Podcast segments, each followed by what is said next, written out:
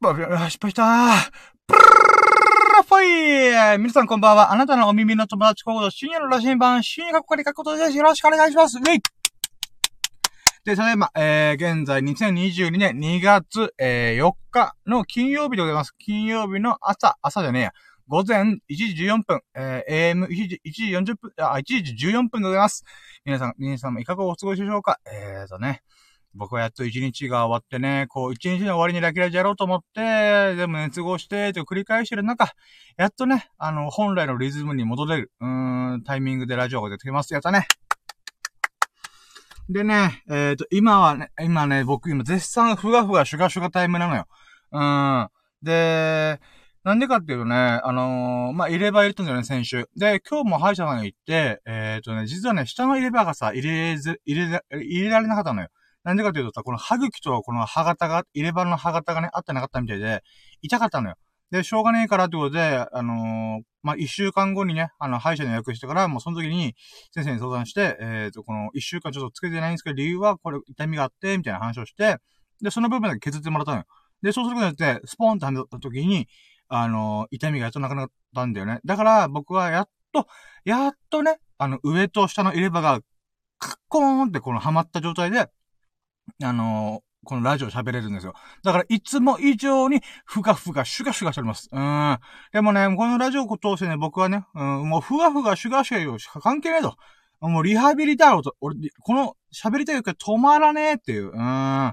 そんなね、もうパッション込めてラジオをお送りさせていただこうと思います。うん。滑舌、滑舌がな、ちょっと、滑舌が、ただでさえも悪いくせに、こうね、入れ歯も入れてさ、なおさらふがふがシュガシュガしてるってもうとんでもねえよなと思って。もうとんでもねえハンディキャップだよ、おい。だけど俺は1時間喋んだぞ、みたいな。うーん。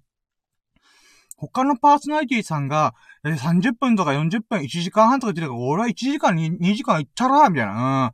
こんなね、もう、口に足かせがついてるような。うーん。だけどね、それを乗り越える。うーん。僕かっけうーん。自画自賛するよ、僕。うん。いや、でもな、冷静に考えてさ、あの、こんなさ、入れ張りで発音障害、もう、ピーク、ピーク中のピークの時にさ、いや、よっしゃ、ラジオやったんぜっつってさ、うん、やるやつ、まあいいなと思う。世界広くて、広しともいえども、うーん、その日、入れ歯入れてからさ、こう、ふがふがシュガシュガしながら、ポッドキャストやるとか、スタンド FM やるとかね、スプーンやるとかね、YouTube やるとかね、うん、いないと思う。うん。でもね、うん。まあ、僕はラジオですよ、ほんとよかったなと思うのよ。うん。それはね、これがね、リハビリになるっていうのが分かってるから、うん。だったらなおさら喋ろうと。うん。だからね、せっかく聞いてくれてるリスナーさんには大変申し訳ないけども、まあ、でもパッションはね、いつも以上に情熱を込めて喋るから、それだけ伝わってくれって思ってる。うん。感情とか情熱だけは全然負けねえと思ってるから。うん、まあ、僕はね、うん、面白い喋りとか、上手い喋りとか、役立つ喋りとかね、そんなのできない。だけどね、なぜか知らないけど、1時間2時間喋り続けられるっていう謎の才能があるから、もう才能と言っていいもん。うん。だからそれだけを頼りに私は、うーん、ラジオ毎日毎日1、2時間やっております。うーん。ちなみに今日のお昼もね、あの、ラジオだったからね。あー。あ、今日のお昼？あ、今日のお昼もやったよね。あ、や、や、や、やったはず、やったはず。あの、シャープ66回目のやつ、66はやったはず。うん。で、今回は、えー、ラクラジュ69ということで67回目なんだけどね。うーん。まあ、語呂合わせて言うのは、ろくなことがないみたいな。おいみたいな感じだけど。うーん。まあ、ろくなことがないわけじゃないけど、うーん。ろくなことがな、ないってことはさ、うーん、ろくありまくりって考えたら、ろくなことがね、ありまくり。そう考えたら面白いね。うん。たださ、6、6っていうのは多分ね、あのー、昔のさ、今ちょっと、あのー、おそらくだけど、あのー、ググったことないんだけど、6っていうのはさ、あの、褒美とかなんだよ、確か。えっ、と、鎌倉幕府とか、そういう、侍の時代に時に、あの、6、うん、君にはこの6を授けよう、みたいな。うん、ちょ、ご褒美だよね。うん。君は、この、敵の戦国武将倒したから、君にはこの6を渡すよ、みたいな。うん。だったはず。記録のが6とかな。うん、まあまあ、とりあえず6があるんだよ。で、その6がな、6なことがないっていうのは、つまり、いいことがないってことだよね。逆に言えばさ、6なことがありまくる。うーん。そう考えたらさ、この67、6なことがないっていう語呂もさ、面白く、面白い感じだよね。うーん。あ、いいことじゃん、みたいなね。うーん。ごめんね。今私の中で文字ゲームがはじ、はまっててさ、うん。それはアンミカさんっていうタレントさんが、あのー、よ、4っていう数字って、今は死、死ぬとかさ、デスのイメージあるんだけど、幸せの死でもあるんですよっていうこと言ってるから、それすごいいいと思って、うん、パクらせていただきますと思って。うん。だから、ゴル遊びの中でも、ネガティブになりやすい部分に対して、こう、ろくなことがない。まあ、67だからね、今回。だけど、ろくなことがあるって考えたら、すげえいい語呂だなと思うんだよね。うーん。だからね、なんか、そういう言葉遊びがね、今ハマってんの、私。うーん。えい、ということで。えーっとね、まあ、まあ、そうか。今、ちょっと、入り場の話から座線座線を重ね、重ねたんだけども、えー、前回のね、ラッキーラジオの最優秀ラッキーをちょっと紹介させていただきます。で、前回はね、64回目、えー、と、2月3日、あ ?3 日じゃない、2日分か。2日水曜日の、えー、ラッキーを語ったんだけどね。その中の、えー、最優秀ラッキーっていうのが、実はね、こう、1日30個の、30個とか20個、30個の中から、1個選ぶっていうシステムやってたんだけど、もうしょっぱなからバグって、うーん、まあ、1個目が、えー、友人と1か、1.5、1ヶ月半ぶりぐらいに会ってドライブして、で、それでね、こう2時間ぐらいいろんな喋り、お話ししながら盛り上がりながら、あの、風俗街行ったりとか、まあ、ある場所行ってみたりとか、うん、ある意味心霊スポットよりも怖いという場所に行ってみたりとか、まあ、詳しくは言えないんだけど、うん、そういうところ行ってみたりとか、やったことが楽しかったかな。うん。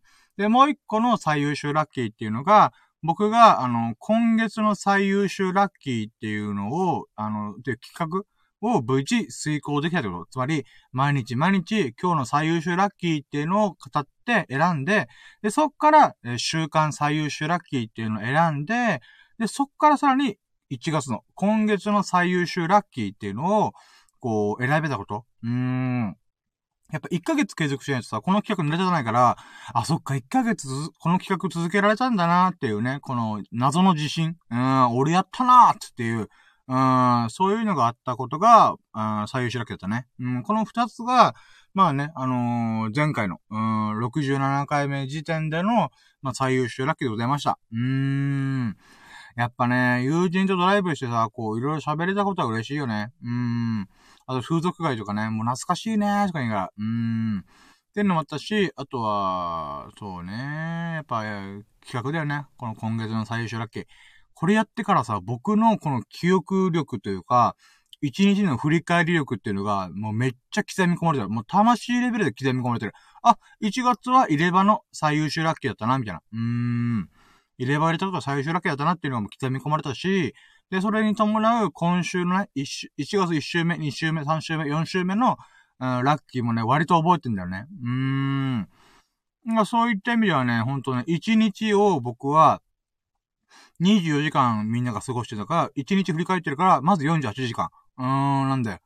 で、さらに、1週間もみんなが一週間過ごしてる中で、僕は二週間過ごしてるようなもん。うん。で、さらに一ヶ月に関しても、一ヶ月、みんなが一ヶ月過ごしてるから、僕は倍の二ヶ月分過ごしてる。一月をもう一回さらってるから。うーん。なんかそれはね、改めて本当に思うわ。だから、この企画ね、アイディアくれた秀樹さん本当にありがとうと思ってる。うーん。本当にね、メリハリがついた。うーん。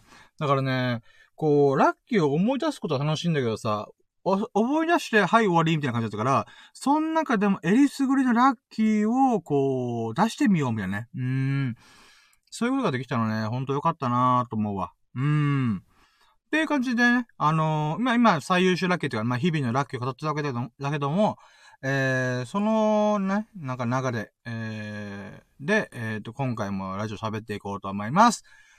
はい、ということで、いきます。やろうども、準備はいいか。よーそろー。深夜のラシーマプレズ、深夜のジャックコンパス。今日のささやかなラッキーを語られる略、あ今日のささやかなラッキーを語られる略してラッキーラジ、ひょいっこーラッキー、ラッキー、ラッキー、最高、踊ろうよ。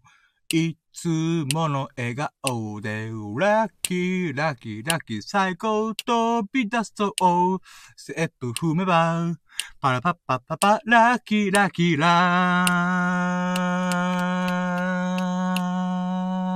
ー。はい、ということで始まりました。ラッキーラジ67回目、シャープ69、あ、67、イェーということで、今日のその中長きを語るラジオでございます。えー、現在2022年2月4日金曜日の、えー、午前1時24分、AM1 時24分、えーと、真夜中撮ってます。いやー、夜ってテンション上がる。さっきまであくびして、あー眠いなーとか言ったけど、いやー、始めたら始めたらね、こう、こう、情熱がね、バババってこう、あ、わか、やがってきてるね。あやったらーみたいな。うん。ふがふがシュガシュガしてリハビリこれから2週間かかるけどやったらーみたいな。うん。ということで、えー、まずね、ラケージの概要と、流れを喋っていこうと思うんだけど、なんかね、やっぱね、スサノくんが言った通りね、毎回毎回この概要と流れがね、あのー、長すぎると。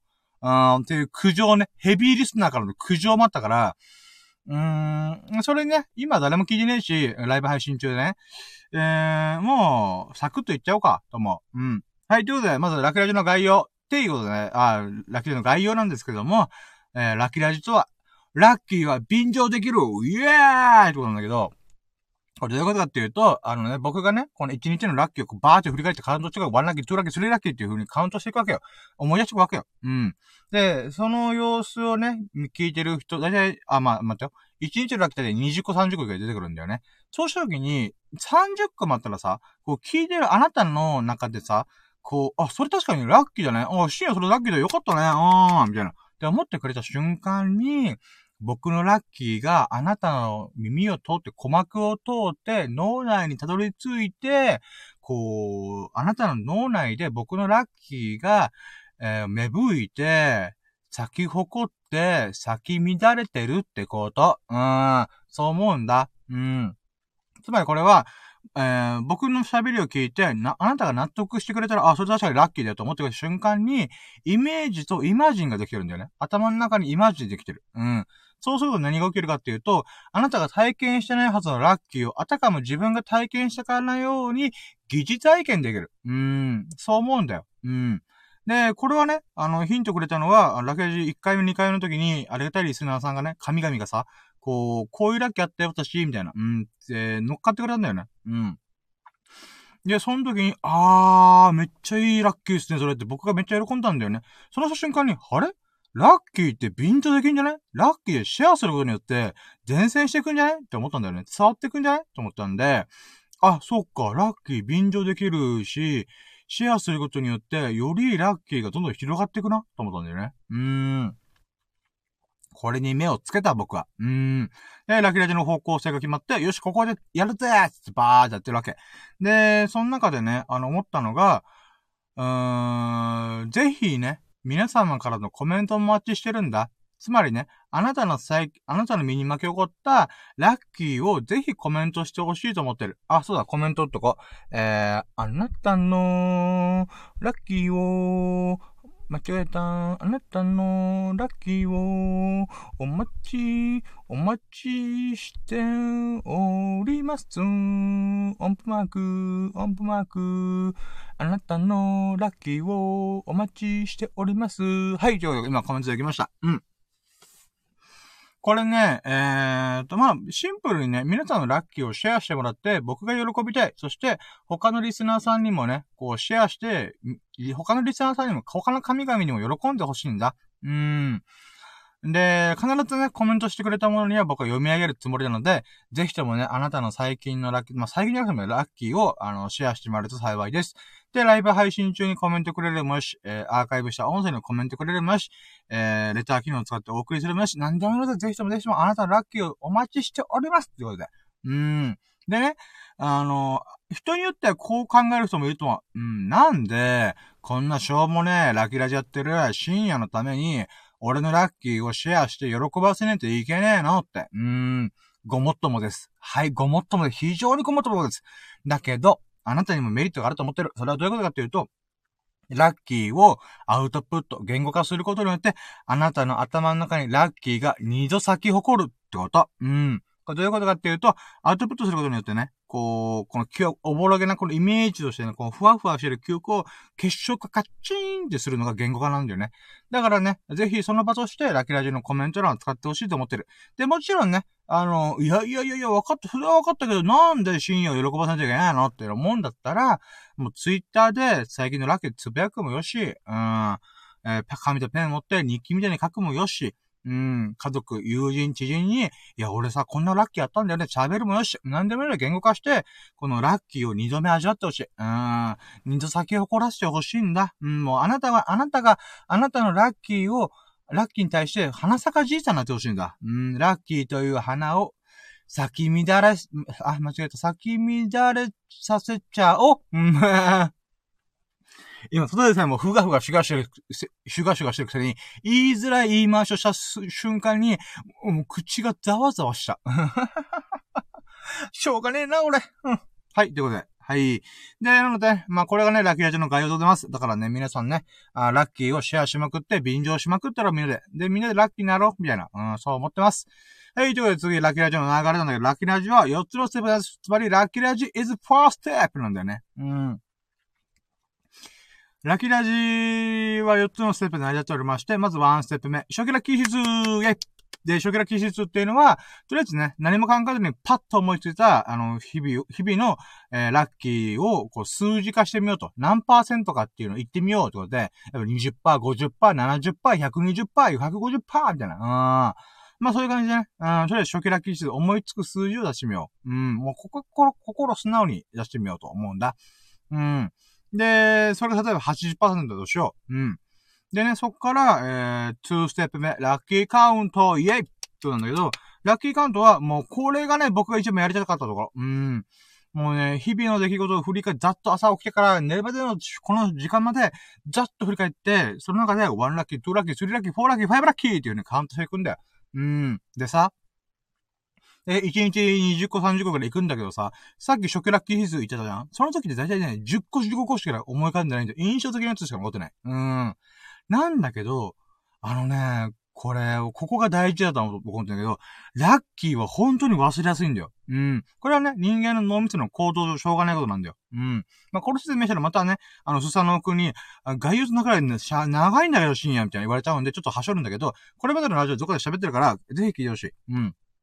で、脳の行動上によって、このラッキーっていうのを忘れやすいんだよ。うん。で、その結果ね、こう、ああ、今日も家に大変だったな、へこむ、疲れた、しんどい、こんな日々が続くんだ、俺の人生お先真っ暗、みたいな思っちゃうと。うん。だけど、あなたにもちゃんとラッキーは巻き起こってる。だからこそ、ちゃんと思い出す。じゃさらに結晶化、言葉、言語化することによって、あの、ラッキーは何度も何度も味わえる。あなたの足元にラッキーが転がっている幸せの青い鳥。うん、そう思ってる。うん。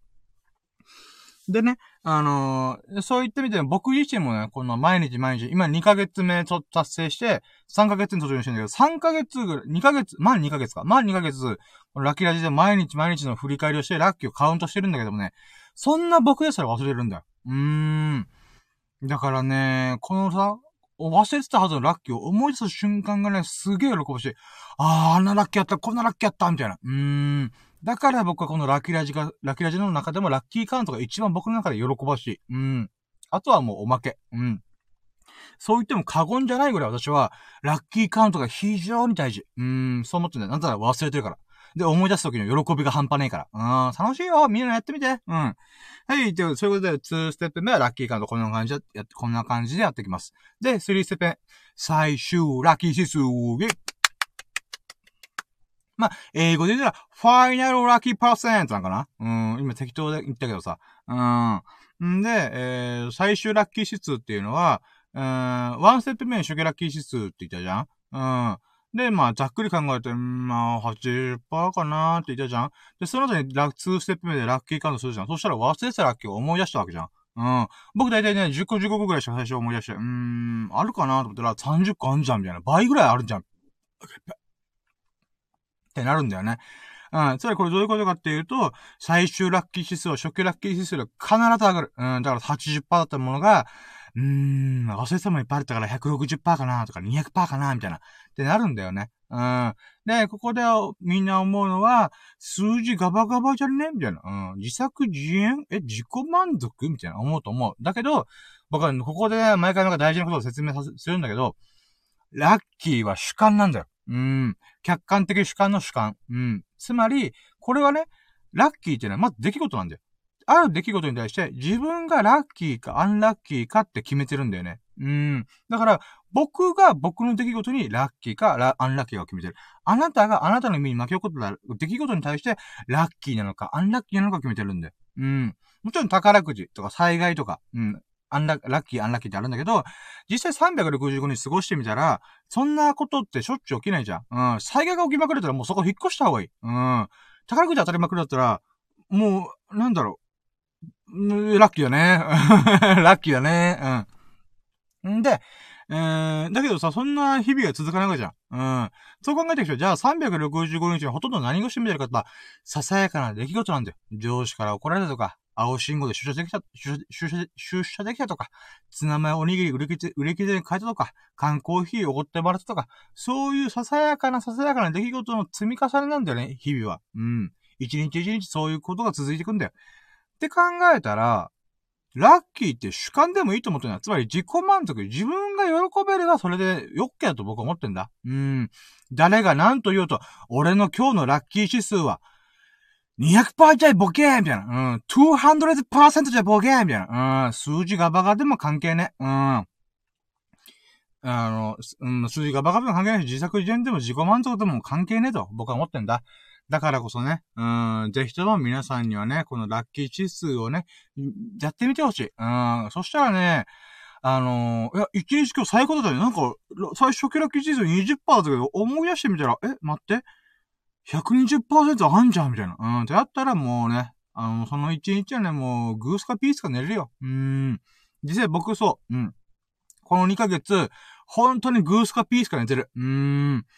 だからね、このラッキーラジオやり始めて、本当にね、もう自己満足ラジオだけど、オナニーラジオとでもいい。オナラジ？うん。と言ってもいいぐらいなんだけど、それでもね、あのー、すげえ満足度高い。うん、幸せ。幸せというか、喜びまくり。うん。だからこのラッキーラジオやれたことが一番のラッキーと言っても過言ではないぐらい私は、すげえ一日の振り、一日の振り返りをしまくって、充実した一日を過ごしてる気がする。うん。あくまで気がする。だけど気がすることって大事だと思ってるから。うーん。ラッキーは主観だからね。はい。ということで、じゃあ4つ目の作。ファーステップラッキーあ、違う、間違えた。最優秀ラッキーということで、today's most valuable lucky TMVL ってことなんだけど、これはね、さっき言った1日の、この振りか、振り返って30個ぐらいラッキーが出て、出てきたとしよう。そしたら、そのラッキーを、あ、ラッキーの中から、エリスグリのね、一番これがラッキーだなと思ったものを、えー、選ぶんだよ。うん。で、これがさ、一週間続けたら7個分あるわけじゃん。どうしたら7個のうちから1個選んで、今週の最優秀ラッキー選べるわけじゃん。どうしたら1ヶ月4週ぐらいあるから、えー、今月の最優秀ラッキー選べるわけじゃん。で、その後に1年で 12, 12ヶ月あるから、12個のさあの今月の最優秀ラッキーから、今年の最優秀ラッキー、年間最優秀ラッキー、YMVP みたいな、YMVL みたいな。うん。Years most valuable lucky. うん、っていうのを選べるんじゃ。だからね、それを成し遂げため私は、もう毎日毎日やるつもり。うん。毎日毎日ラジオできできなかったとしても、えー、日々の振り返りをなんとかかんとかして、あのー、最優秀ラッキーを選んでって、あー、あ、いや、上、はあ急に眠くなった。うん。急に多分ね、エンジンかけたから、あのー、誤作動起こしてるわ。うん。まあ、とりあえずね、あの、年間最優秀ラッキー365日の中で一番ラッキーなんだみたいな。うん。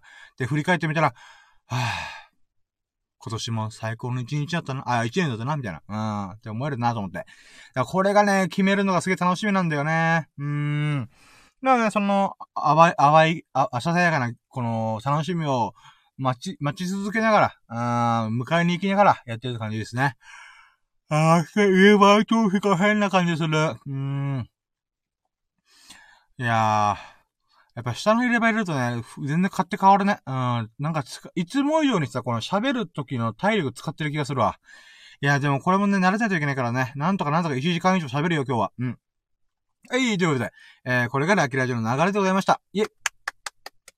やっとね、24分ぐらい喋ったから、まあ、いつも以上にこのラキラジの概要と流れは、コンパクトに喋ったつもり、伊佐野くんこれでいかがでしょうか？うーん。10分ぐらいで終わった？うーん、わかんねえけど。いやー、いつも、もうちょっとはしょれたらはしょれたんだけどね。喋っちゃうよねーいやー、しょうがない。俺はしょうがないもん。ごめんね、スザンくん。もうちょっといい方法を探してみようら。はい、ということで。じゃあ、えー、今日のラッキーを振り返っていきましょうか。じゃあ、ここからが本編スタートでございます。イェイまずは、one step! first ラッキープロセンイェーイ初期ラッキー指数です、初期ラッキー指数でございます。はい。っていうことで、今日はね、まあ、歯医者行ったりとか、あと映画見たね。映画見たりとか、あとは、えー、まあ、ジョギングも久々にできたわ。あ、そう考えて結構いい日々じゃん、今日。そう考えりゃ、あー、オッケーオッケー、わかったわかった。うん。ででは、えー、今日の2月3日の、えー、2月3日木曜日の、ファーストラッキープロセンは、タラン !100%! 100%! イェイあのね、意外と僕100%ってやったことないんだよね。うん。なんか知らんけど、いや、95%かな。いや、19%かなとか。うん、とか120%とか110%とかね。なんか知らんけどね、100%はね、なんか味気ねえなと思って、毎回や選ばなかったんだけど、まあ今日はね、ぼちぼちいい日だったと思うから、うん、まあぼちぼちね。うーん。だからまあ100%だなと思って。うーん、100%かなと思って。うん。ということで、えー、まずは初期ラッキー指導、ファーストラッキーパーセントは、うん、100%、うん、でしたってことで。うーん。いや、あ歯の調子がやっぱ変だな。へえ、へえ、正確には歯の調子というか歯茎の調子がやっぱ変ですね。あの、下の、あの、歯茎がね、うん、この、入れ歯に対して拒否反応がすごい。あはい、ということで、えー、まずはね、じゃあ、1ステップ目終わったので、次、2ステップ目、ラッキーカウンイェこれはもうその、その日の出来事を振り返って、ラッキーをこう、あんなラッキーやった、こんなラッキーやったっていうのを、1ラッキー、2ラッキー、3ラッキー、4ラッキーというのをカウントしていこうと思います。で、ああ、もう今日そういえば、あったわ。ああ、早速一番でかいのだったよ。うん。ワンラッキー。あ、待ってよ。ああ、待って。うん、あ、まあ、じゃあワンラッキーしよう。うん、これ、もう一発目これだなと思うから、ワンラッキー。体重を測って、今日、95キロジャストでしたイェイついにね、95キロジャスト行きましたよ。うん。びっくりした。95キロだよ。びっくりしたよ、本当に。うーん。なんかね、こう、95%、あ、じゃあ95キロ、まあもう、えー、中途半端な英語をさ、ルー大柴さんみたいにやっちゃったからさ、スキルもね、くせにやったからおかしいんだけど、それで95キロ行きましたやったぜと思って、これなんで嬉しいかというとさ、昨日の時点、24時間前は僕は96.5キロだったんだよ。で、そっから1.5キロ痩せたの。1日で。one day で one day ん？まあ、ワンデイで、えー、1.5キロ痩せました。これにはね、僕びっくりしたマジで。うーん。あのね、今までさ、この、0.9キロ、約1キロ痩せるときとかもあった。うん。だけど、1.5キロはね、初めてだったんだよね。びっくりした。1日で1.5キロ痩せるんですかっていう衝撃ね。うーん。これはね、ぜひみんなにもね、こう、体験してほしいなと思うぐらい。で、何でできたかっていうと、24時間断食。うん。1日1食生活をやってるんで、今。で、それでね、うん、まあ、おとといはね、寿司ロ食べた、寿司ロ行って、寿司をバリバリ食ったから、あの、まあ、えー、96キロから96.5キロになるのはしょうがないなと思ったんだ。まあ、お祝いだからしょうがないと思って。だけど、そっからよっしゃ、ダイエット本気出すぞ、つって今月また頑張ろうと。あ、あれっぺ。って思った先に、え、まさかの1.5キロ痩せるのと思ってびっくりしたマジで。うーん。だからこれがね、非常にラッキー、ワンラッキーやった。うーん、めっちゃテンション上がった。で、僕のね、今月2月の体重目標が90キロなんですよ。ちなみに、1月の体重目標は100キロから96キロに持っていく。うーん。だんだけど、今回はちょっとハードル上げて、2月、しかも日数が少ない。2日3日ぐらい少ないんだけど、そっから、え、96キロから90キロ、6キロ減らすっていうことを頑張ってんだよ。うん。そしたらまさかの、え、1日で1.5キロって言ったら、もう、この調子でいけたら、5日で目標達成すんじゃね？みたいな。うん、びっくりした。うん。だけどまあそううまくはいかないってことはもう、これまでのダイエット経験で分かってるから、ゆっくりゆっくり落としていくんだけども、でも24時間断食のパワーすげえなと思って衝撃受けた。うーん。だからね、これがもうワンラッキーだね。もうぶっちぎれた。うーん、すごかった。これびっくりした、本当に。で、ツーラッキーは、実はね、この体重測る前に毎回僕がやってるのは、ションベンジャバジャバ出すってこと。うん、これがツーラッキー。これ何かっていうと、僕のダイエットの3本柱があって、それは水をいっぱい飲む。2リットルぐらい飲む。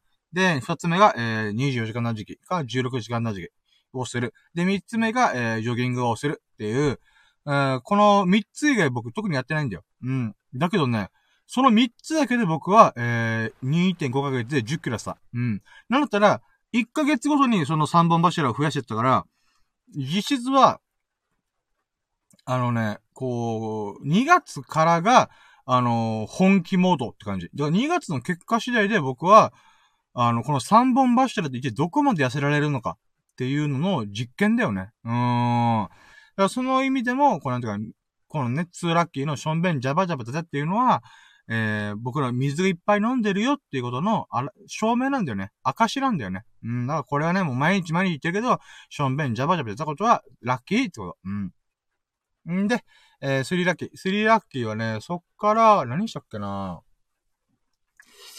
まあ、起きて、特に飯食うわけでもないから、あー、そうね。ちょっと待ってよ。スリーラッキー何したっけな体重測って、やったー、ふひょーいと思ってテンション上がりながらの、うーん。あ、そうだね。うん。えーと、風呂入って髭剃って、で、そっから、えー、化粧水と乳液をつけてスキンケアできました。イェイ !3 日目かな。うん。あのね、まあまあ、もうこれ毎回言ってるから、これいつか習慣にして、これがね、ラッキーとは思わないような習慣化するまで持っていくんだけど、まだね、あの、はじめ3日目ぐらいだから、あのー、一概、あ、まあ、なんだ、まだ習慣化できてない。うん。だけど、うん、3日間継続できたってことが良かったなと。化粧水で乳液をつけて、こう、年、最低限のね、このスキンケアを取り組んでます。で、最終的には僕はイケメンになるという。うん。イケメンになりたかったとしても、イケメンに近づく努力はしようと思ってんだ。うん。だからそれでね、化粧水の乳液をつけれたってことがね、よかったなと。で、フォーラッキー。フォーラッキーは、そっから、えーっと、何したっけなうーん。ああ、そうだね。うん、フォーラッキーは、えー、っと、ラッキーラジオ収録しました。イェイ。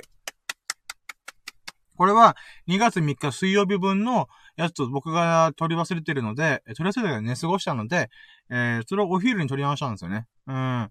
フォーラッキー、えー、と、ラッキーラジオできた。うん。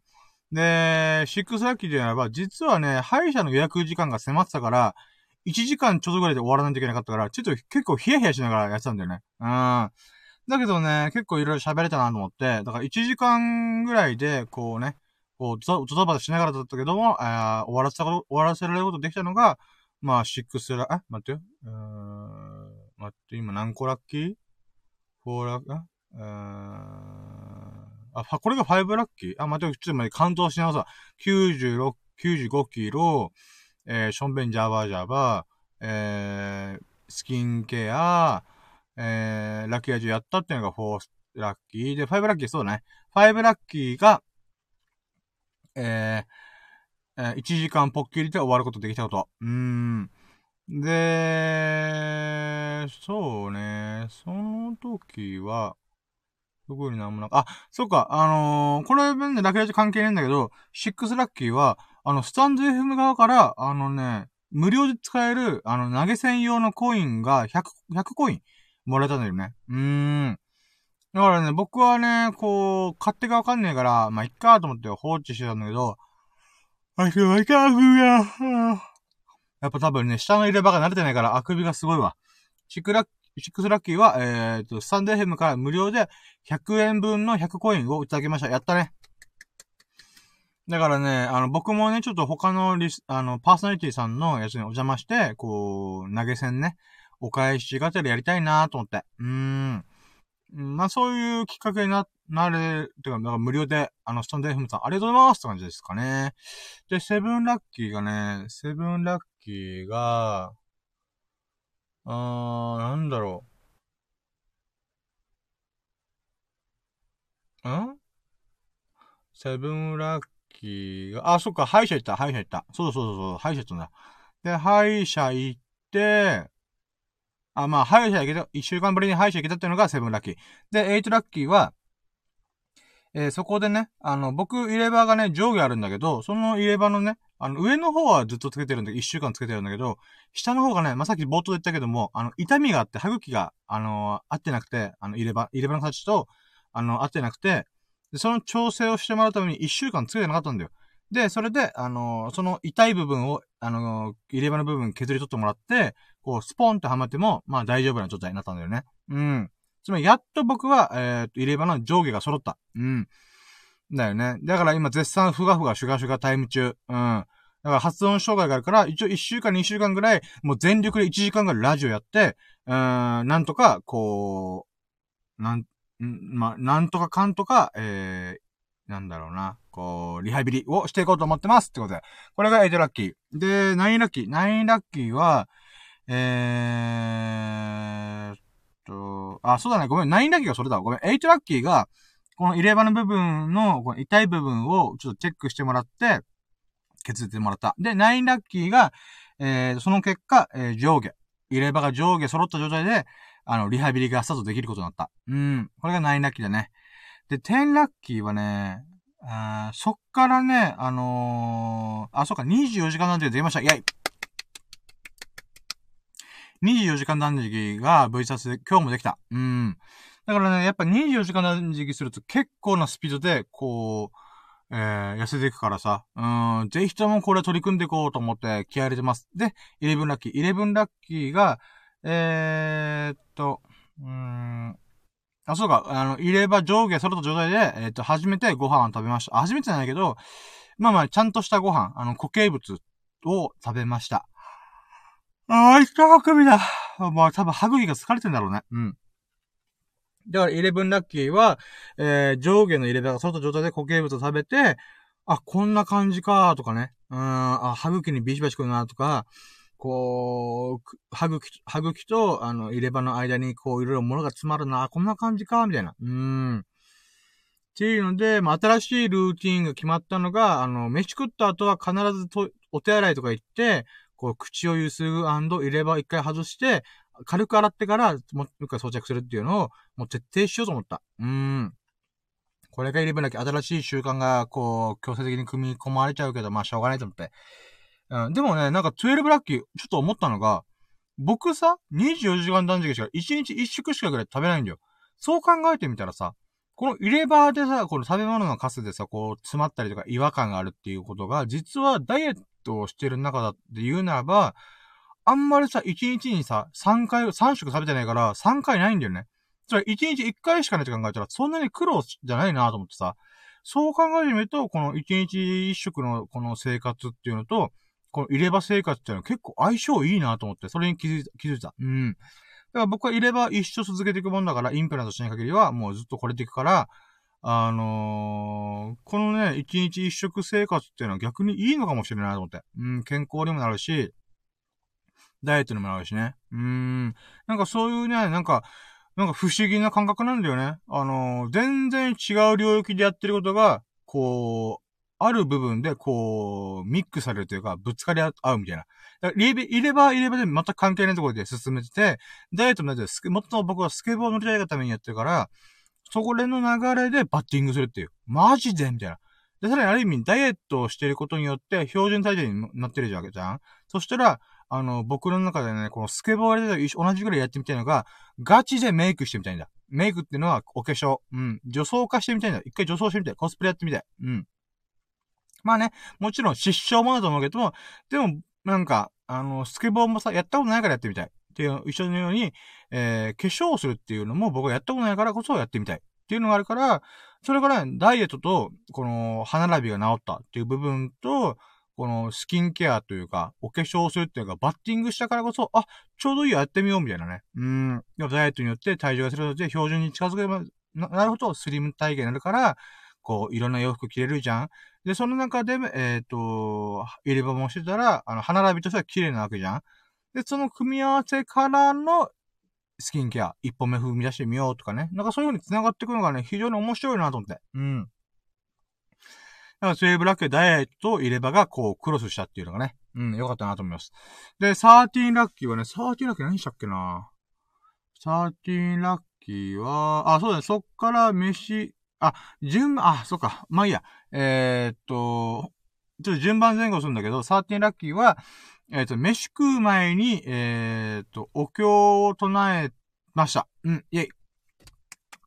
一時間ばかし、えっ、と、僕はね、仏教大好き人間だから、あの、仏、趣味仏教って書いてもおかしくないけど僕仏教好きで、まあまあほんと趣味がてらね、あの、ほんと専門知識とかじゃないけど、趣味仏教好きみたいな、仏教だし、ブッティズム、ブッティズムだから私は。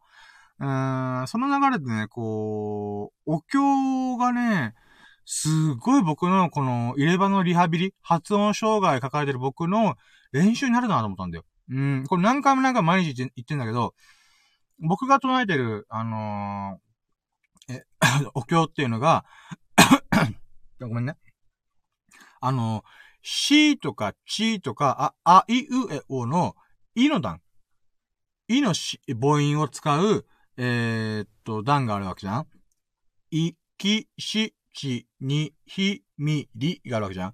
そこがめっちゃ使われるんだよ。たまたまね。うん。で、しかもこれは別の教本である、お経である、般若心経とはまた違うんだよ。般若心経は多分日本で言う、一番有名なお経なんだけど、なんか、ギャーテーギャーテー、ハラギャーテーみたいな。とか、マカーハニャー、ハラミダー、心経って言うんだけど、この場合はさ、母音が、あの段とおの段が多いんだよ。うん。だから、いとかき、いの段とかあんまないんだよね。うん。だからね、これ、考えたときに、あ、たまたま僕が好きな教本が、あの、いいの段がよく使われてるってことは、僕がこの入れ歯のものっていうのがね、あの、本当いいの段がすごい言いづらいから、ちょうどいいなと思って。うーん。だからそれを1時間ね、毎回リハビリがてらやってるって感じですね。これが13ラッキーかな。うん。で、14ラッキーは、14ラッキー何やったかな ?14 ラッキーは、うーん、ああ、そうだね。なんかね、お経を唱えたりとか、えー、っと、飯食ったりとかした後に気づ気づいたのが、あのね、僕ね、あの、下の前歯がもともと生まれつきなかったのよ。もうちっちゃい頃からなかったんだよね。だから、30年、僕30年なんだけど、30年越しに僕は、下顎の前歯が、まあ、入れ歯だけどね、ある状態なんだよ。これどういうことかっていうと、この、入れ歯のこの歯茎の部分あるじゃん。入れ歯の部分と歯茎の部分がこう、あ、あ、重なってんだよね。だから、この前歯を噛み合わせたりとか、何かをこう噛みちぎるときに、前歯使うじゃんで、その時に、めちゃくちゃこのさ、前歯の歯茎の部分に、ビビーってこう、電気信号が走るの。どういうことかって言うと、ムズが良くなるんだよ。ムズムズするんですっげえ。うん。だからこれは僕30年間体験してないから、なんだこれすっごいなんか外したくなるぐらい違和感あると思うんだけど、でもリハビリだから絶対、まあ、なるべくつけっぱなしの方がいいよね。だからね、なんか不思議な感覚だ。だからさ、これ、じゃあ何が40ラッキーかっていうと、30年間僕は、下顎の前の部分の歯茎に何かが触れてるということがなかったんだよね。圧力がかかってるというのがなかったから、なんかね、脳みそのその神経回路とかニューロンが新しくビリバリしてるんだなっていうのがすごい嬉しいの。つまり、僕が体験してないものを体験してる真っ最中なんだなっていうのが、もちろんこれがいずれ慣れるんだけど、まあ、慣れる時には脳の中に、この前歯の部分に電気信号とかムズムズするっていう信号が走ってるからこそ、なんか新しい何かが生まれるんじゃないかな。新しいなんか脳みそを活性化させることできるんじゃないかなっていう喜びがあるわさ。僕はスケボーとかメイクとか、まあ、スキンケアとかもその一個なんだよね。自分の知らないことをやってみる。自分が興味ある知らないことをやってみることによって、新しい考え方とか、新しい、なんか脳みその回路が生まれる感覚がある。お、こんなの、こんな世界あるの知らんかったみたいな。うん。まあ僕はね、ほんと好奇心の奴隷というか、知的好奇心の奴隷だから、こう、自分が知らなく、けど、面白いなーとか、興味あるなーと思ったことに対して、なんかね、すげえ前の上に飛び込むんだよね。だからそれはやっぱりね、快楽なんだよね。知らないことを知ることは僕はすごい気持ちいいから、やるんだよね。だからこの下の前歯ね、すごいムズムズするんだけど、これも僕が今まで知らなかった感覚だからこそ、結構興味深いなと思ってんだ。うん。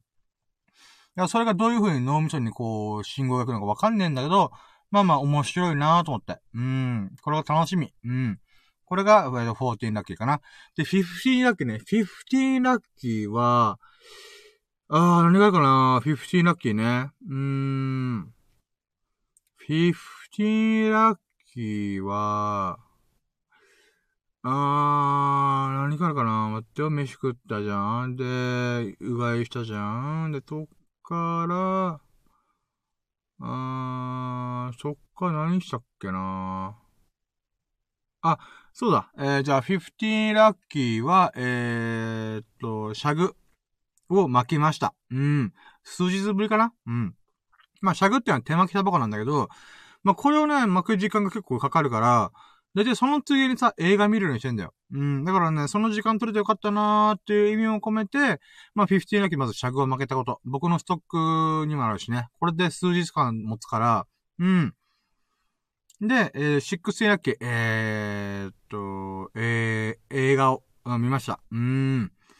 で、この映画がね、あの、我らがね、ラキラジの女神様こと、アマテラス大神こと、えー、チーアンさんっていう素晴らしいリスナーさんがいるんだよ。もう神々、神がいるんだよね。で、その人からお勧めされた6本の映画があるんだよ。で、この6本の映画のチョイスもすごくて、僕がどんな映画で心がグッときたよっていう話をしてたんですよ。そしたら、だったら深夜にはこれ、この映画がグッとくるはずよっていうのを教えてくれたんだよね。うーん。で、えー、その6本の最後の最後の残ってる1本っていうのを今回見ました。これが16ラッキーだね。うん。んで、セブンティーンラッキー、えー、何見たかっつうと、時計仕掛けのオレンジっていう、えー、と、一部でね、カルトに、カルト的、カルト的な人気をも誇っている、えー、1970年代の名作映画、うん、を見ました。でね、これね、実は前からさ、タイトルとか有名だから知ってる、知ったんだよね。時計仕掛けのオレンジ。だけどなんかバイオレンスとか、あのー、グロいとか、エロティックな部分があるから、あのー、18歳以下禁止とか15歳以下禁止とか、そんなレベルの映画なんだよ。僕ね、基本怖いの、大嫌いなんだよね。グロいのとか、そういうのほんとダメなんだよ。うん。だからリングとかも一回見てない。うん、怖すぎると思って。うん。だからそういった僕が、こうね、でも時計仕掛けのオレンジで体的に人気誇るとか、このスタン、えー、いや、まあ、うん、後で知ったけど、スタンリー・キューブリックという有名な監督さんが作った映画。でもあったから、あの、一応今日、なんかね、聞いたことあるし、有名だよなでも怖いから見ない、見ないなと思ったんだけど、チーヤンさんが企画くれたからこそ、今回ね、えーと、知ってから多分十数年ぶりから、中学校、高校ぐらいに知ってたから、だから本当に15年以上ぶりぐらいかな、に、えっ、ー、と、時計仕掛けのオレンジを見ることができたと。本当にチーヤンさんに感謝でございます。ということで、時計仕掛けのオレンジを見たことが、えっ、ー、と、セブンティーンラッキー。うん。で、エイティーンラッキー。でね、一応結論から言うとね、面白かった。うん。時計仕掛けの頃にさ、このグロいとか、エロいとか、こうバイオレンスがすごいっていうのは聞いてたんだけど、まあ、確かにそういうシーンあったんだけど、思ったほど、なんていうかな、うん、そこまでグロいとか怖いっていう感じでもないなと思えたんだよね。よかった、安心したと思いつつ、えー、っと、結論から言うと、結論から言うと、あ、普通に面白かった。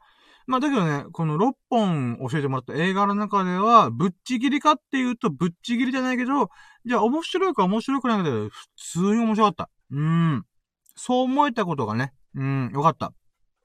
だから、キーヤンさんから教えてくれ、教えてもらった動画、あ、映画は、6本中5本が面白いな、これ。って思える映画でした。やったね。ありがてえ。本当にキーヤンさんありがたい。はい、ということで、これが18ラッキーで。で、19ラッキちょっと感想を言おうかな。うん。で、どんな時計仕掛けの俺にだったよって話なんだけど、あのね、あ、いや、あくびや。時計仕刑事課のオレンジね、あのね、なんだろうな。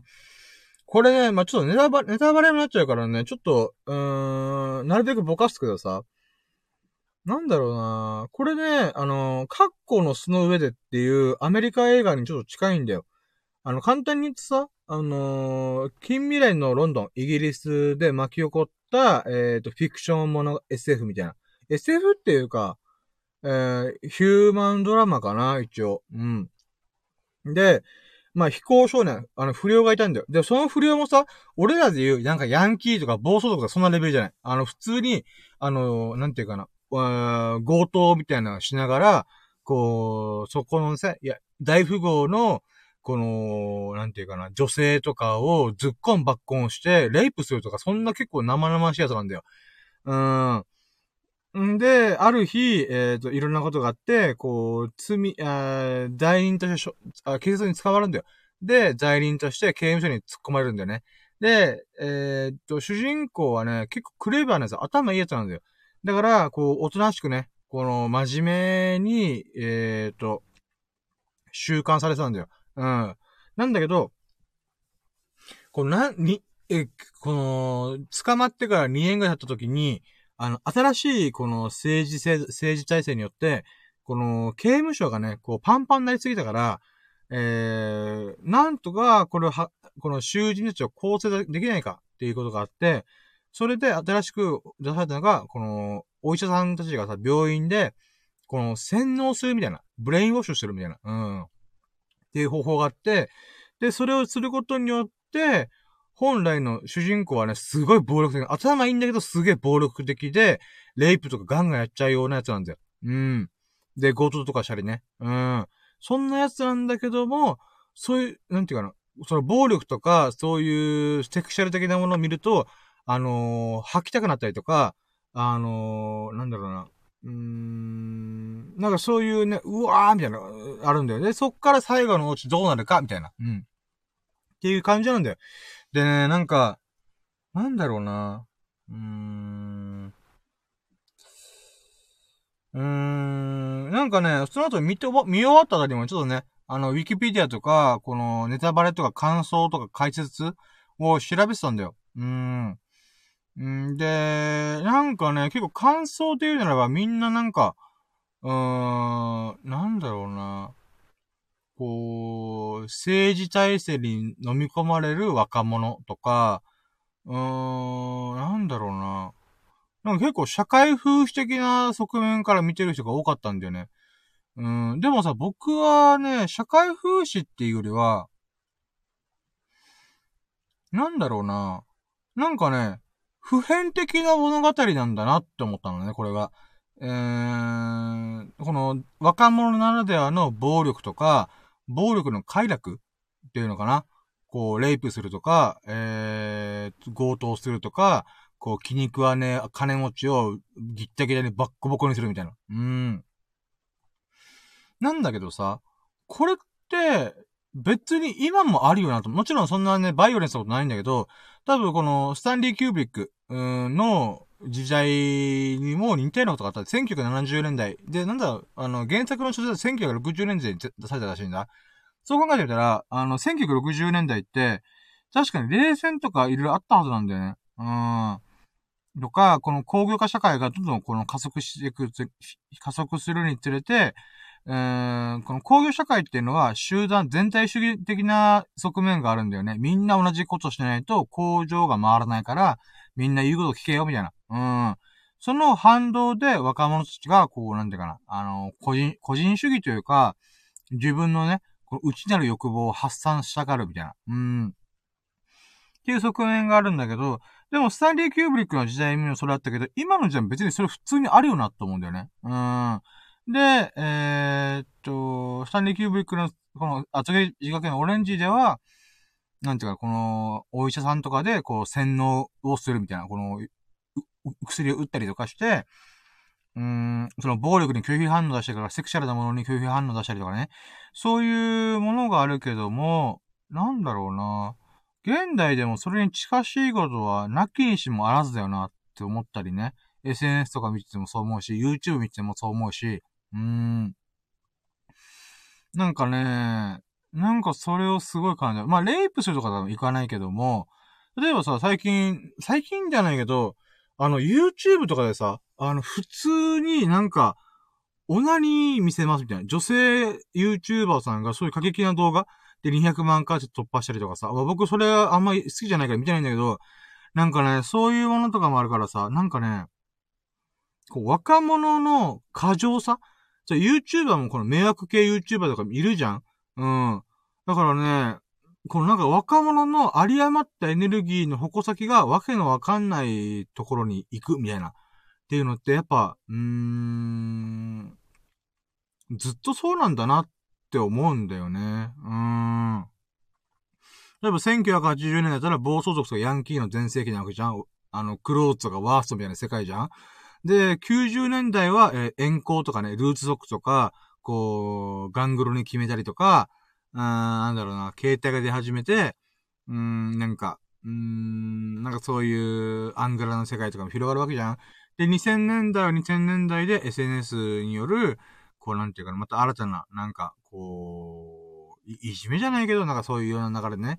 で、2010年代だと、えっー、大麻とか薬物とかがね、普通に出回ってるみたいな。うーん、とかまあいろいろあるわけじゃん。そう考えてみるとね、いつだって若者は、この、有り余ったエネルギーが、わけのわかんない方向に行くっていうのは、時代の杖なんだよね。うーん。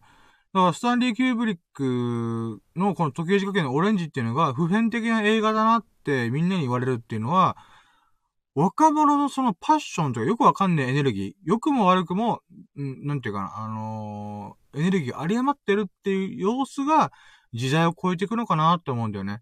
で、さらにそこに政治的な体制とか、あのー、なんていうかな。あそういうなんか時代背景とかも盛り込んでるからこそかなと思うんだよね。だから政治体制っていうのは実は、あ、その、乾燥した人たちよね。あのー、その、若者が、こう、政治の流れに飲み込まれていくっていうのがあるんだけども、うーん、なんかね、僕は逆だと思ったんだよね。うん。この主人公は逆に、この政府の流れに乗っかって、えー、本来の狂気的な部分、うん、っていうのを無事解放することできたみたいなね。うん。なんかそんな気がするんだよね。うん。だから政府が若者を騙してどうこうじゃなくて逆なんじゃないかなと思うんだよね。うーん。なんか、若者が、こう、なんだろうな、政府とかを逆に利用してるみたいな感じに僕は捉えられたんだよね。うーん。だからさ、国、なんかね、1970年代は、まあそういう風に考えられるのもあるだろうなと思うけど、現代違うんだよね、全く。国って今めっちゃ弱体化してるんだよね。うん。日本とか見せてほしい、わかるんだけど、なんだろうな。もう日本はね、老人の国になってるから、うーん、なんだろうな。国って、なんか、うん、なんだろうな。そんなに大したもんじゃねえんだなっていうのをね、最近すげえ感じるんだよね。うーん。これ喋るとまたみんなそ、な、長くなっちゃうから別に喋らないんだけど、なんかね、うーん、なんだろうな。うーん。なんとなくだけど、スタンリー・キューブリックも同じこと考えてたんじゃないかなと思う。実は国ってそんなもんじゃねえぜ、みたいな。うん。なんかわからんけど、なんか、うーん、うーん、なんか、うーん、確かに国っていうのはすごいでかい存在なんだけど、意外や意外、こう、なんだろうな。うーん。若者のエネルギーの方が怖、怖いっていうか、すごいんじゃない？みたいな感じかな？ごめんね、ちょっとこれちょっともうちょい考えてみるわ。うん。とりあえず90ラッキーは、この、時計仕掛けのオレンジが、なんかね、すごい、時代を超えていくなーと思って、うん。だからこれ体的に人気ある。だって50年前の映画だぜ。なのに僕ですらしてて結構すごいよね。うーん。や、人間のね、普遍的な部分を描いてるからこそ、こんなに面白いんだなぁと思って。うーん。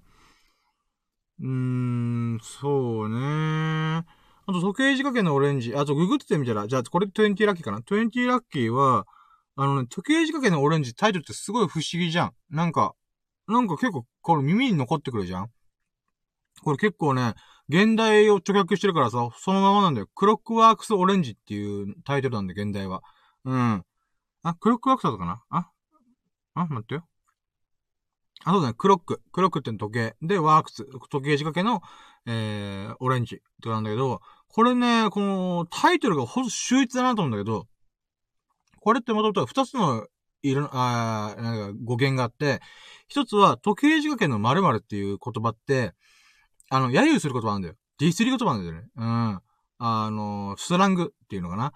で、なんていうかな。例えば、ルール通りに動いてるやつ、やつのことを、時計仕掛けのやつだなっていうらしいのよ、向こうで。つまり、時間通りに動いて、時間、誰かに言われた指示通りに動くやつっていうのを、クロックワークス、〇〇みたいな。うん。時計仕掛けの〇〇だな、おめえ、みたいな。って言うらしいんで。で、オレンジっていうのが何かっていうと、あのー、オランウータンのことの、ちょっとしたあのー、揶揄した言葉らしいんだよ。あの、オレンジの ORA ってあるじゃんそれがオラウータンの、あのー、部分にかけてるらしいんだよ。つまり、時計仕掛けの猿のようなに、あ人間の、あえー、人間の姿をした猿、みたいな。うん。っていう、ちょっとしたこの、ディスり言葉。だから時計仕掛けのオレンジなんだけど、で、もう一個あるなら、オレンジっていうのは若者の象徴みたいな部分があって、若者っていうのは、このみずみずしさっていうのもあるんだけど、簡単に握りつぶされることもできる。うん。だから、それがね、うん。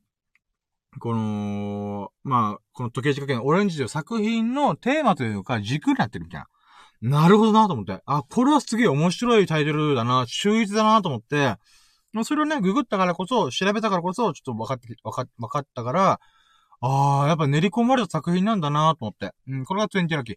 21ラッキーはね、実は僕、スタンリー・キューブリックっていう人ね、あのー、昔見たことあるんだよ。で、その時にね、あ、この人結構面白いなと思ったんだ。だけど、映像が古すぎるから、ちょっとね、あのー、受け付けづらいなと思ったんだけど、でもまさか時計仕掛けのオレンジが、スタンリー・キューブリックって分からなくて、あの、冒頭のさ、この、クレジット。うん、どんな人が監督しましたよっていうのが、で、それがスタンリー・キューブリックスタジオみたいな。え？みたいな。うん。え、これスタンリー・キューブリックなみたいな。うん。これはね、この事前情報を入れてなかったからこそ、あのー、喜べたことだなと思って。うん。で、これが、え ?20、え ?21 ラッキーか。うん、そうだね。20ラッキーが時計仕掛けのオレンジのタイトルが秀逸だったってこと。で、21ラッキーが、えー、スタンリー・キューブリックの作品だったってことが、見てから気づ気づいたという。うん。で、22。22は、何があるかな ?22 は、なんかね、この時計仕掛けのオレンジがね、結構ほんと面白かったんだよね。うーん。なんかね、なんか映像とかこう流れ的な部分で言うならばね、正直あんまり好みじゃないんだよ。あの、やっぱグロいのとかあんま好きじゃないから。あ、でもさ、なんか思ったのがさ、22、なんか、なんだろうな。暴力の快楽ってあるんだよなって思うんだよね。もちろん僕はね、あの、あんまり、そういうのは受け付けないんだけど、例えばグラウンドとかそういうの嫌いだから、なんだけど、あの、レイプシーンとか、あとは、女性のおっぱいがポローンとか、乳首ポローンみたいな感じなんだよね。うん、で、そういうシーンでちょっと興奮したんだよ。うーん。あ、わかった。じゃあ、まず、22ラッキー。えー、時計仕掛けのオレンジで、えー、っと、パツキン美女のグラマーなおっぱいとか乳首が見れたこと。うーん。あ、こんな乳首、あ、ささやかな乳首、あ、いいね、みたいな。うん。そういうのがあった。うん。あすげえ母音さんじゃん、いいね、みたいな。うわこれ、待って、50年前だから、え、この人たちは20年ぐらいの女性と考えたら、え、もの70歳のおばちゃんじゃーんとか思いながら見てた。うーん。これが22ラッキー。で、23ラッキーは、あと、その暴力の、このレイプシーンとか、このセクシャルなシーンで、ちょっとね、興奮したんだよ。で、なんて言うんだろうな。うーん。自分自身がリアルな生活で、じゃあそれやるかって言ったら僕絶対やらないんだよ。昔空手部の体験入部した時に僕は、人を殴るのも殴られるのもすごい嫌だったのね。うーん。だし、自分がレイプするとか考えたこともない、ないんだよ。だけど、映像作品としてね、あの、第三者目線、客観的な視点から見るわけじゃん。つまり当事者じゃない。うん。っていう目線から見ると、なんかね、ちょっと興奮するんだよ。暴力シーンとか、なんていうかな。うーん、その、セクシャルなシーンとかね。うん。例えば、ある意味 AV の中での、この 3P とか、あのー、なんていうかな、うーん、なんかいろんな人たちがこう、わーってやってるシーン、あ乱行シーンとかあるわけじゃんそれもね、あんま好きじゃないけど、なんか、まあ、入ってくるわけじゃん。この一本の AV の中に3本立てとかで入ってくるわけじゃん。その時にね、じゃあ興奮しないのかって言ったら、まあ、興奮多少するんだよね。うん。つまり23ラッキーっていうのは、えー、っと、自分の中に潜む、ちょっとした暴力性とかが、垣間見える、垣間見えたんだよね。うん。で、それはさ、なんか、AV だったらなんかみんなさ、まあ、セーフだからっていう風に言えるんだけど、あのー、時計実験のオレンジで普通、普通っていうか、まあ、映画だからこそ、あ、これでもちょっと興奮するんだなっていうのをね、客観的に感じちゃうんだよね。これがね、僕の中でちょっと意外だったし、面白いなと思った。うん。つまり、リアルのものでは僕はそういうのやりたくないと思ってるな。女性に対してそういう乱暴な扱いとかしたくないなと、こ暴力振るたりとかね。なんだけど、あのー、客観的にやると、主人公という存在とか、この劇中の中に存在する人物に、自分の中で置き換えた瞬間に、なんだろうな、そういう自分の新たな、新たな一面というか、あんまり、こう、なんだまざまざと見たくない自分の一面っていうのが、引っ張り出され出されたなっていうのをすごい感じたんだよね。うん。これがまあある意味23ラッキーかな。うーん。なんかね、意外だった自分でも。うーん。だからといってね、あのー、本当にね、あのー、そういう暴行するってことはないんだけど、なんかね、不思議だった。うーん。まあ、あんま気持ちのいいもんじゃなかったけどね。うーん。やっぱ僕はハッピーエンド大好き人間だから、うん。だけどやっぱ自分、そんなことを言ってる僕の中にも、なんかそういう一面が隠れてる、潜んでるんだなーっていうのをね、うん、感じました。で、24ラッキー。24ラッキーは、まあ、時計仕掛けのオレンジはこんなもんかな。うーん。で、そっから、えー、っと、あー、そうだね。うん。今めっちゃ絶賛雨降ってんだけど、雨の切れ間があったから2時間ぐらいね、ちょっと雲と雲の隙間があったから、これ行くしかねえべと思って、ゲップ。行くしかねえべって思って、えーと、えーと、ジョギングに行きました。ジョギングとラケラジを収録しに行きました。えー、だから、25、ジョギングとラケラジを収録するために、えー、車を出しました。うん。で、26、26は、えーと、まず、ジョギングが、えー、み、ふ、二日ぶりぐらいかな。できました。イェイ二日ぶりにジョギングでできたこと。うん、これが26ラッキー。あれ、カウント合ってるよな ?26 だよね。まあいいや。うん、26ラッキー。で、27ラッキーは、えー、その二日ぶりのジョギングで、えーと、5キロ、久々に走りました。やったね。あのね、最近ね、前回、前々回は2キロ、3キロぐらいだったんだよね、ジョギングしたのが。で、ちょっと久々にね、ちょっと今回95キロ行ったってのもあったから、うーん、せめて5キロぐらい走りたいなと思ったんだけど、やっぱ久々に走ると、だってさ、あー、待って、えー、4、3日前が2キロ、2日前が3キロだったかな。で、えーと、昨日が走ってないんだよ。久々に走が、結構ガチで走るから、いけるかな？うーんっていう不安はあったんだけども、えー、無事、えー、5キロ走り切れたことだ。で、しかもウォーキングが1キロ。うーん、いけたっていうのが27ラッキーかな。で、28は、あのね、ちょうど5キロ走り落ちた瞬間に雨がザーザー降ってきた。うわ、危ないっすね。あ、危ない。あ、危ない危ないと思って。うん、だからこれがね、この、ほんと雨の切れ間が終わる瞬間に、えー、ジョギングが終わるとできた、ジョギングが終わるとできてよかったなと。うん。まあ、逆を言えばね、あの、ショーシャンクごっこできたから、僕、雨の日はね、あの、ショーシャンクごっこできるやったーって喜ぶ人だから、うん、まあ、ショーシャンクごっこはね、うん、また次の機会にやろうと思うんだけど、まあ、28ラッキーは、とりあえず、あ、あ、あ、27ラッキーか。あ、そうか、28ラッキーが、えー、っと、雨雲がちょうど僕がジョギング終わった瞬間にザーザー降ってきた。うん。これが嬉しかった。でね、えー、29、29は、えーと、そうだね、ラッキー味今日の分ができましたってことで。うん、これが29ラッキーだよね。うーん。うーん。で、13ラッキーね。13ラッキーは何があるかな？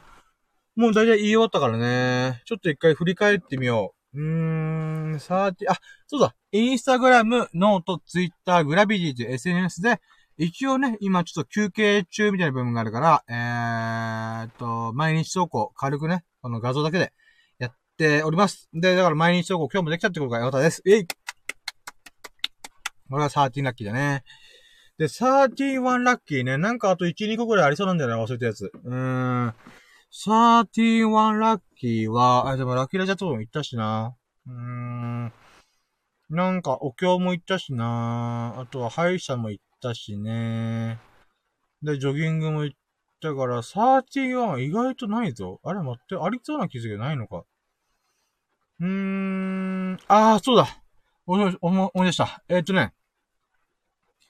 えー、31ラッキー、えー、久々に読書しました。うん。これはね、あの、脳科学者の中野信子先生っていう人が書いた、えー、科学的に突き詰めた、えー、運がいい人の、運がいい人っていう感じのタイトルなんだけど、それ、運というものを科学的なアプローチで、えー、っと、まとめてみた本なんだよね。で、一応これ最後まで読んでなかったんだよね。だから一応とりあえず自分が興味あるところだけパパパって読んでみようと思って、まあ、目次を開きながら飛ばしながら、ここはいいかなとか、あ、ここは読んでみようってやって、で、最後まで読み切ったんだよね。で、それが嬉しかった。それが13ラッキー。で、132がね、あのー、あ、この人もそうだと思ったのが、この中野信子先生も僕と同じ、えっ、ー、と、仏教が好きだと思って、うん、最後のオチがさ、運がいい人は祈ってるって言うんだよ。うん、で、しかも、仏教ではこれこれこうっていう風に引用してるんだよね。あ、この人僕と同じ、あの、仏教大好き人間だと思って、めっちゃシンパシー感じました。うん。これが13-2ラッキー。うん。もう確実にこの人そうだと思って。うん。だから同じ仏教好きな人ってことで、すごい親近感が湧いちゃったのが13-2ラッキーでした。でね、13-3ラッキーは、あの、その間にちょっともうちょい時間あるなと思って、えー、っと、もう一つね、途中までしか読んでないんです。冒頭しか読んでないんだけど、えー、っと、幸せの科学みたいな。うん。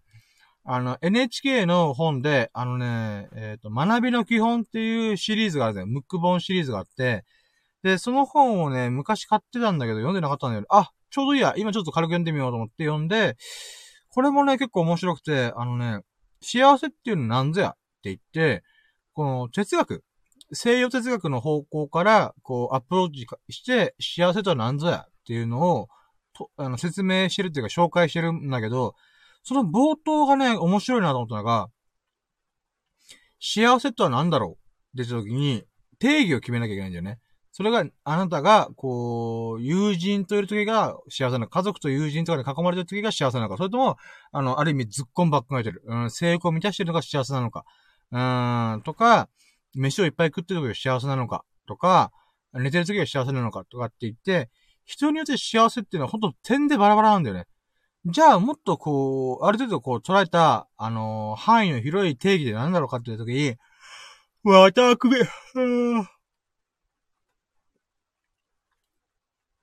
それがね、あの、じゃあ、哲学というか、その本で言うならば幸せって何ぜって言ったら、あの、何に喜びを感じてるか、人は何に喜びを感じるのだろうかっていう、喜びにフォーカスさせてるんだよ。喜びにフォーカスね、フォーカス。ごめん、今めっちゃ言いづらかった。うん、だから言い直した。うん。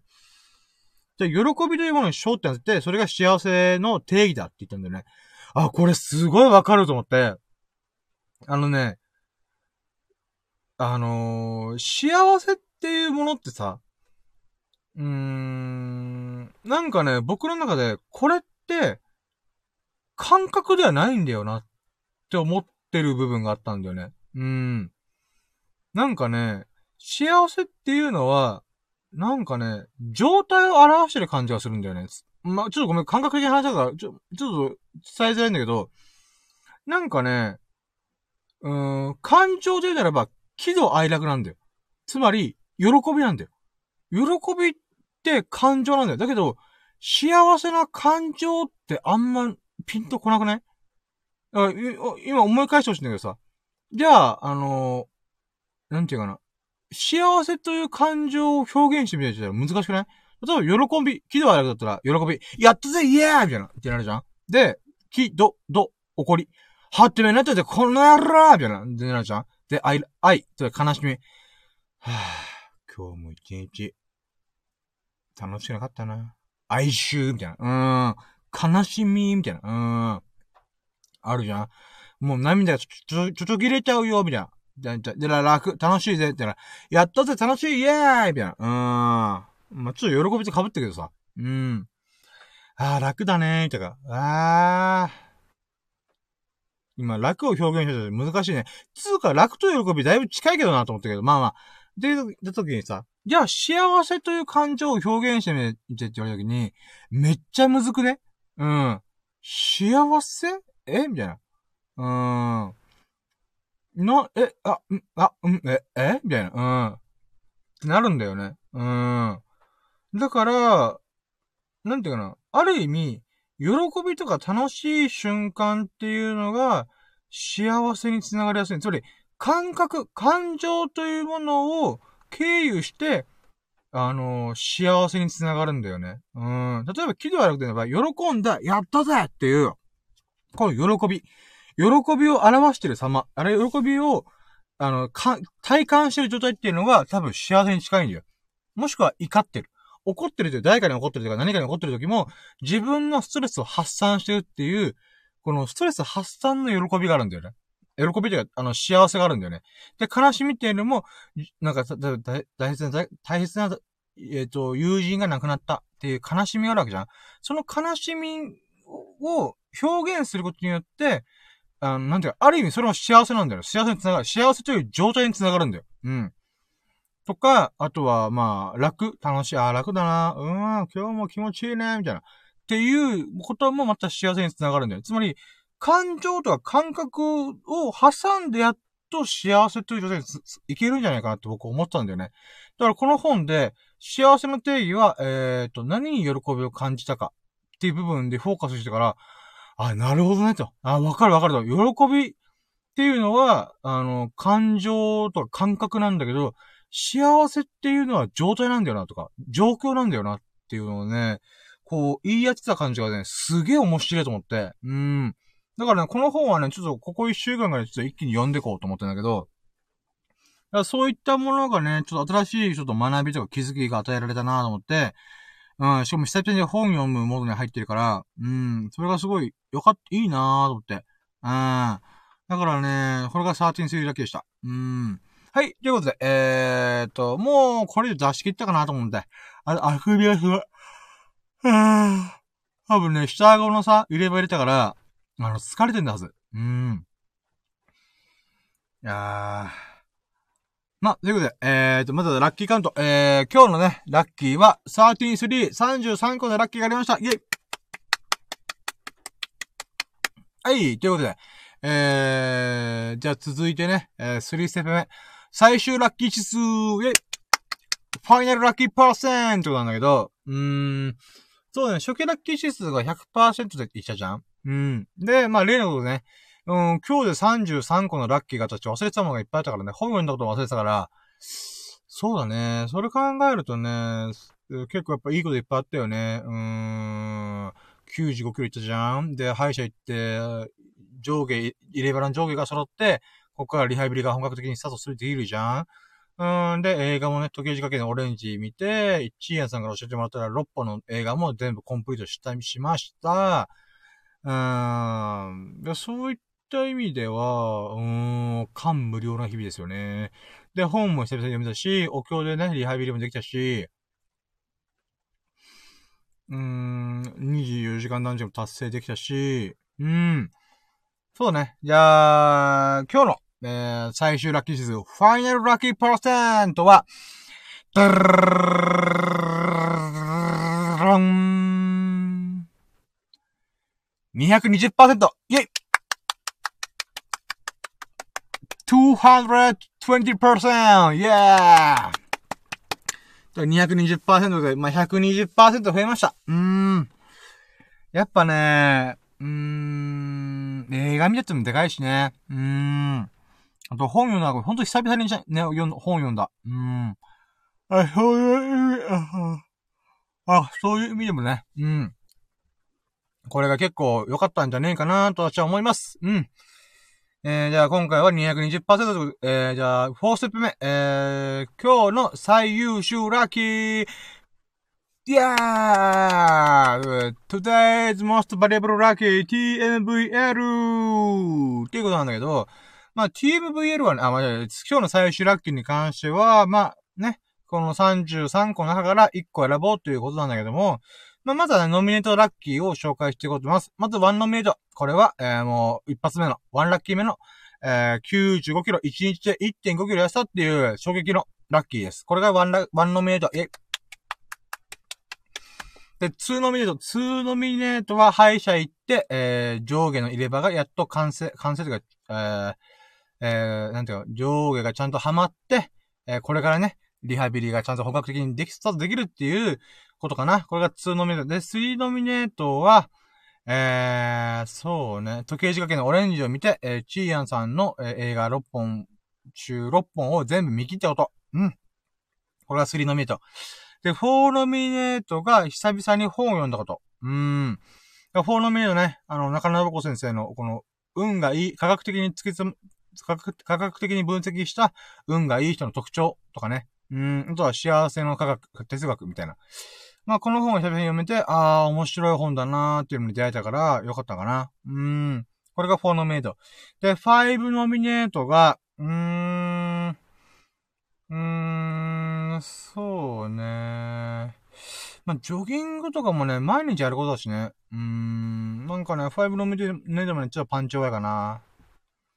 うーん、うーん。5ノミネートね。いや、難しいね。おう。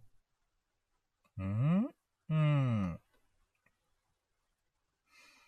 うーん、5ノミネ何にしよっかな。え、待って。歯医者の話した、95キロの話した、時計仕掛けのオレンジの話した、本を久々に読んだことの話もした、残り1個なんかいたよね。俺、僕5の倍数好きだからさ、5、なんとか5に持ってきたよね。5ね、5、うーん、映画の話したよね。そっから、遡ってったら、まあ、飯食ったし、24時間何時間も普通に毎日やってるからね。うーん、なんだろう。うーん、パッと思いつかねえってことは、そういうもんなんだろうな。うん。オッケー、じゃあ、やっぱ4ノミネートでいこうか。うん。じゃあ、4ノミネートのおさらい。えー、1ノミネートが95キロいって、えー、1日で1.5キロ痩せたこと、イェイで、2ノミネート。2ノミネートは、えー、歯医者に行って、えー、下の、あ、上下の入れ歯の調整してもらって、やっと、えー、これから2週間本格的なリハビリに突入できること。うん。で、スイートメイト、えー、キーヤンさんから教えてもらった6本のおすすめ映画の中、最後の最後の時計仕掛けのオレンジをやっと見れたこと。うん。で、4ノミネート、えー、久々に本を読んで、えーと、面白いなーとって、この読書スイッチが入り始めたこと。うん。これが、えー、今回のね、えー、4ノミネートでございます。うーん。じゃあ、ここからね、今日の最優秀ラッキー、Today's Most Valuable Lucky っていうのを選んでいこうと思うんだけど、あー、そうね。これまた選びづらいな。うーん。そうね。まあ、2ノミネートの、えー、入れ歯上下完備できたっていうことは、ちょっと一旦置いとこうかな。うん。これは嬉しいようなんだけど、まあ、入れ歯入れたのがね、先月の最優秀ラッキーだったし、あとはね、リハビリがね、始まると言っても、あー、こっからだしね。だから流暢に喋れるようになって2週間後どうなってるかっていうのが、まあ大事かなと思うから、うん。これも別にいいかな。一旦置いとこうかな。うん。だからまず入れ歯置いとく。えー、っと、そうね。まあ、フォーロミレーでの本を久々に読んだっていうこともね、まあ、中野信子先生とこの幸せの哲学、哲学。まあ、これもね、全部読み切ったわけじゃないんだよね。中野信子先生のは僕が読みたいところだけ読んだっていう部分もあるし、幸せの哲学はちょっとまだ読み切ってない部分もあるから、これもね、ちょっと一旦置いとこうかな。でも、読書スイッチ、スイッチが入っちゃうとはすげえ喜ばしい。うん。で、ただ残るはワンのみでは95キロになって、えー、1.5キロ1日でやした。うん。っていうことと、水のミートの時計仕掛けのオレンジを見た。っていうことが、まあ残ってるわけなんですけども、うーん、この二つね、すごい難しいね。シーアンさんから教えてもらったおすすめ映画をやっとかん、全部見切ったよっていう部分もあるし、えー、でもね、1日でね、こう、1.5キロ痩せるって、またすごいことをや、ややったなと思って。うーん。いやー、難しいねー。OK。わかった。じゃあ、今日の、えー、最初ラッキーいきます。えー、today's most valuable lucky は、ダラン。1日で1.5キロ痩せて95キロいったこと。イェイ。あのね、チーアンさんのね、あの、ラッキーもあったんだけどね、この時計時計のオレンジはチーアンさんがいなければ僕絶対人生で見てなかったから、そういった意味ではこれも非常にラッキーなんだけどね、うーん、今度チーアンさんが遊びに来た時に、あのー、まあ、いつなのかわかんないんだけど、その時にね、この時計時計のオレンジの感想を言おうと思ってるから、その時になって初めてこのラッキーが完成するかなと思ったんだよね。うん。面白い映画見れたことっていうことは言えるんだけど、それにプラスアルファ、あのー、教えてくれた、あの、きっかけになってくれたチーアンさんに感謝の気持ちとともに感想をお伝えするっていうことを持って完成するラッキーだなと思ったんだよね。だからこれはね、まだちょっと置いとこうと思った。保留しとこうと思って。うん。なので、今回はね、やっぱ1日で1.5キロ痩せるって、まあすごいことだから、だってさ、ほんとさ、1キロ痩せるってすごいよ。1.5キロ痩せるってすごいからさ、うーん、そのびっくりも含めて、まずダイエットしてるからね。この95キロ、5キロを今日達成したってことで、残りね、2月の目標90キロ切るっていうのが現実に帯び帯びてきたんだよね。1日で1.5キロ切るんだったら28日あるから、で、今27、あ、25、残り25日ぐらいか。だったら、ワンチャン90キロいけるべ？と思って。うん。なので、その期待も込めて、ちょっとね、あと、こ多分1.5キロ以上は痩せれないと思う、1日で。うーん。だからね、そう言ってみて、だから2キロ痩せることって多分ね、人体の構造上ありえないかなと思ってるから、1.5キロギリギリじゃないかなと思うんだよね。だからその中での最大の減量できたっていうこともあるから、まあそれがね、今日の最優秀ラッキーかな。うん。ということで、えーとね、無事、ラッキー味のフォーステップを終わりました。ということで、今日のラッキーのまとめ、いきましょうか。えー、じゃあ、ファイナルラッキーパーセント、最最終ラッキー指数は、えー、220%、イェイ、220%、イェイ。で、えー、次の、えー、ものでならば、えー、なんと、ラッキーカウント。ラッキーカウントは、あの、スラリンスリーラッキー、33個のラッキーがありました。イェイんで、えー、33個のラッキーの中から選んだ、今日の最優秀ラッキー、Today's Most Valuable Lucky TMVL は、えー、1日で1.5キロ痩せて、えー、95キロジャストになれたこと。うん。もう今回はこれかなと思います。うん。ふぅ。いやー、嬉しいね。ダイエットが成功してるよ。で、今日も24時間何時あるから、明日のね、夕方4時、5時ぐらいまで何も食べないつもりだから、うん。まあまあ、なんとかなるでしょ。明日もね、あの、車検の見積もり取りに行ったりとか動いてるから、うん、多分それまでにない飯はね、食い終わってると思う。あ、く、飯を食わずにね、いろいろやってると思うから。うん。いけるっしょ。はい、ということで、えー、今日はね、もう眠い部分もあるし、やっぱ下顎のね、入れ歯の調子がね、やっぱ上がらないね。やっぱね、顎が疲れてるとか、ベロが疲れてるとか、なんか、口周りの筋肉をめっちゃ使ってる感じするから、まあこれもね、適度なこう刺激になって、あのー、いい刺激になって、こう、訓練になってるとは思うんだけど、リハビリになってると思うんだけどね。うん。今日はいつも以上にちょっと、喋りがすごい疲れた。ああ。